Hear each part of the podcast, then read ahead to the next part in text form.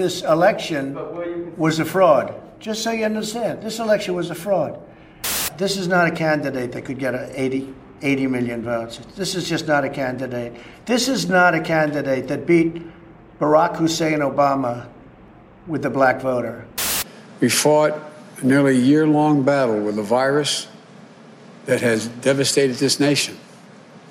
It's brought us pain and loss and frustration. And it's cost so many lives. It's divided us, angered us, set us against one another.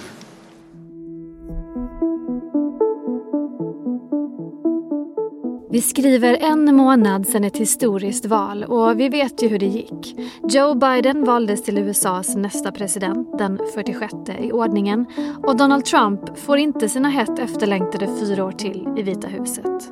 Men det har varit en månad som präglats av bråk, processande, anklagelser om valfusk och hårda ordalag från Trumps håll. Vad har han för planer framåt? Hur går det för Joe Biden som samtidigt försöker bygga sitt lag av medarbetare? Och så pågår det ju mitt i allt det här en allvarlig pandemi som drabbat USA väldigt hårt. Vad händer på den fronten? Det och mycket mer ska vi tala om i dagens Aftonbladet Daily. Och vi gör det förstås med Aftonbladets USA-expert Nivette Davoud som får börja med att ge oss en rejäl lägesuppdatering. Ja, om jag ska ge en lägesbild för USA eh, generellt så måste jag ju såklart nämna coronapandemin för där ser det inte bra ut just nu för USA som under november månad så såg en stor ökning av antalet nya smittofall. Det pratades om över en miljon smittofall på knappt en vecka och det var ju liksom talen ökade och det var, de var större än, än flera månader tidigare. Och dessutom så har också sjukhusinläggningarna för eh, coronapatienter varit rekordhöga nu flera dagar. Eh, och så har det ju också varit högtiden Thanksgiving Eh, och även om den amerikanska smittskyddsmyndigheten vädjade till människor att inte resa så är ju detta en väldigt stor resehelg i USA och väldigt många eh, reste faktiskt ändå. Och eh, det har ju gjort att experter varnar för att smittan kan öka också framöver.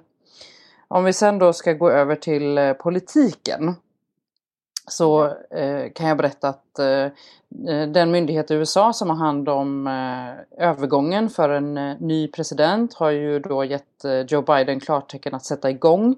Eh, det här dröjde man med Eh, jämfört med tidigare övergångar eh, just eftersom att eh, Donald Trump har ifrågasatt valresultatet.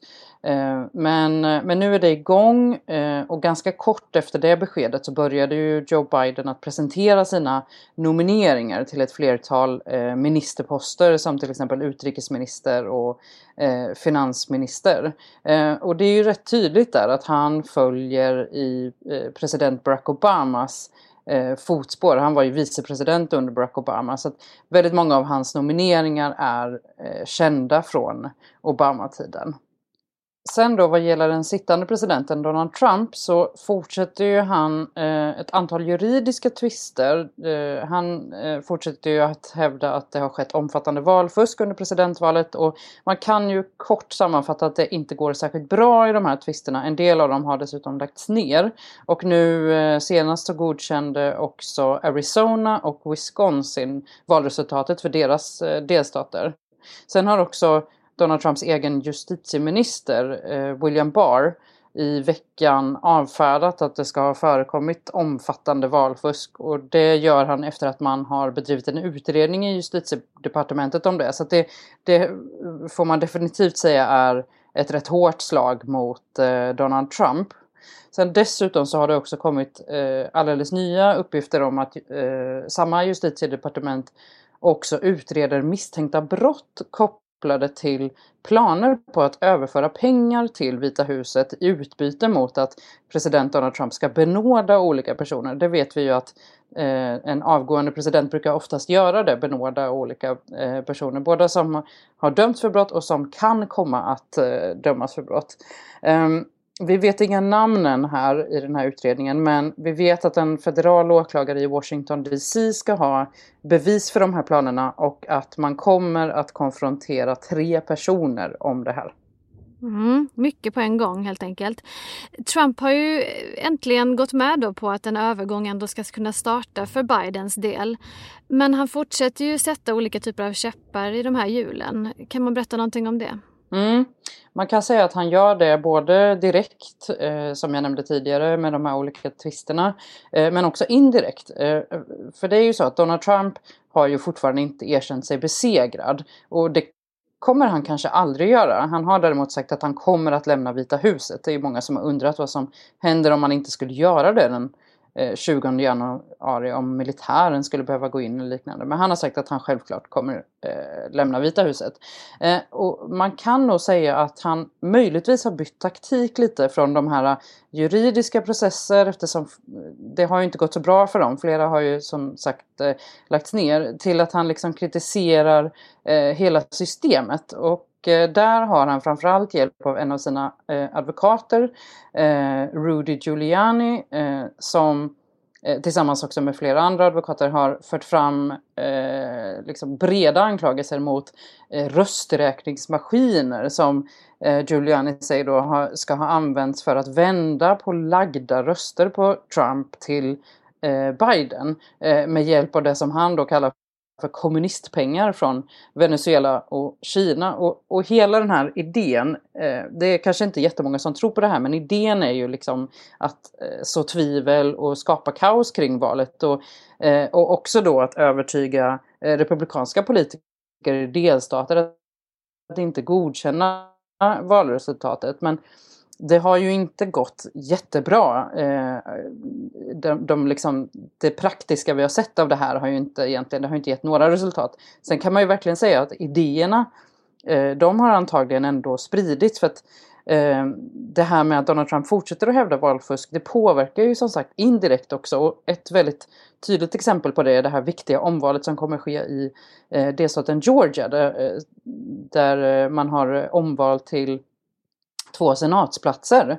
Eh, och, och alldeles nyligen så berättade chefen för eh, delstaten Georgias röstsystem, eh, han är republikanerna chefen, han berättade att både han och en annan republikan som är valansvarig minister i delstaten, att de har fått ta emot så pass mycket hot efter presidentvalet eh, att de behöver polisskydd. Och han säger själv att de här hoten, eh, det som ligger bakom det är Trumps anklagelser om valfusk, att människor liksom eh, hotar eh, de här två personerna på grund av eh, att de tror att det har skett valfusk. Trump har ju också för första gången offentligt öppnat upp för att ställa upp i valet 2024. Kanske inte helt oväntat, men vad har han fått för reaktioner på det? Ja, men den här frågan dyker liksom upp då och då, har gjort sen Eh, det stod klart att Donald Trump eh, förlorade det här valet. Och framförallt så har det dykt upp som olika rykten och olika uppgifter i, i medier. Men den här gången är det faktiskt Donald Trump själv som vid en julfest för republikanska medarbetare i Vita huset pratade om att det här har varit fyra fantastiska år och, och upprepade det här med att han anser att valet har stulits från honom. Eh, och så sa han också det här att vi hoppas kunna göra fyra år till och, och där syftar han ju då såklart på att eh, han trots allt liksom försöker fortfarande att vinna det här valet. Eh, men sen så avslutade han med, eh, med en eh, ny grej och det var att han sa eh, annars ses vi om fyra år.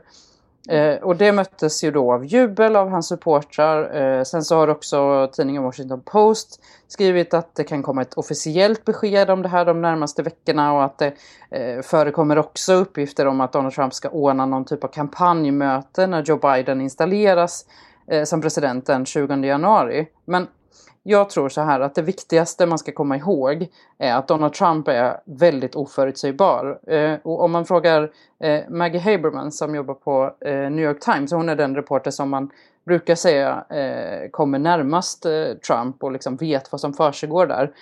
Eh, hon säger att eh, Donald Trump eh, brukar egentligen inte tänka så långt fram i liksom framtiden utan han tänker ganska kortsiktigt och, och framförallt så hatar han ju att förlora och det ser vi ju nu när han fortsätter att hävda att det har skett valfusk och att valet har blivit stulet och sådär. Eh, så att det är helt enkelt väldigt, väldigt oklart. Eh, och vi, det enda man kan konstatera är att han kommer nog att finnas kvar liksom, i det politiska livet i USA på något vis. Det, Det, det kan nog de flesta ändå enas om. Men hur? Det får vi se. Han vägrar ge upp helt enkelt. ja, han gillar verkligen inte att förlora. Nej.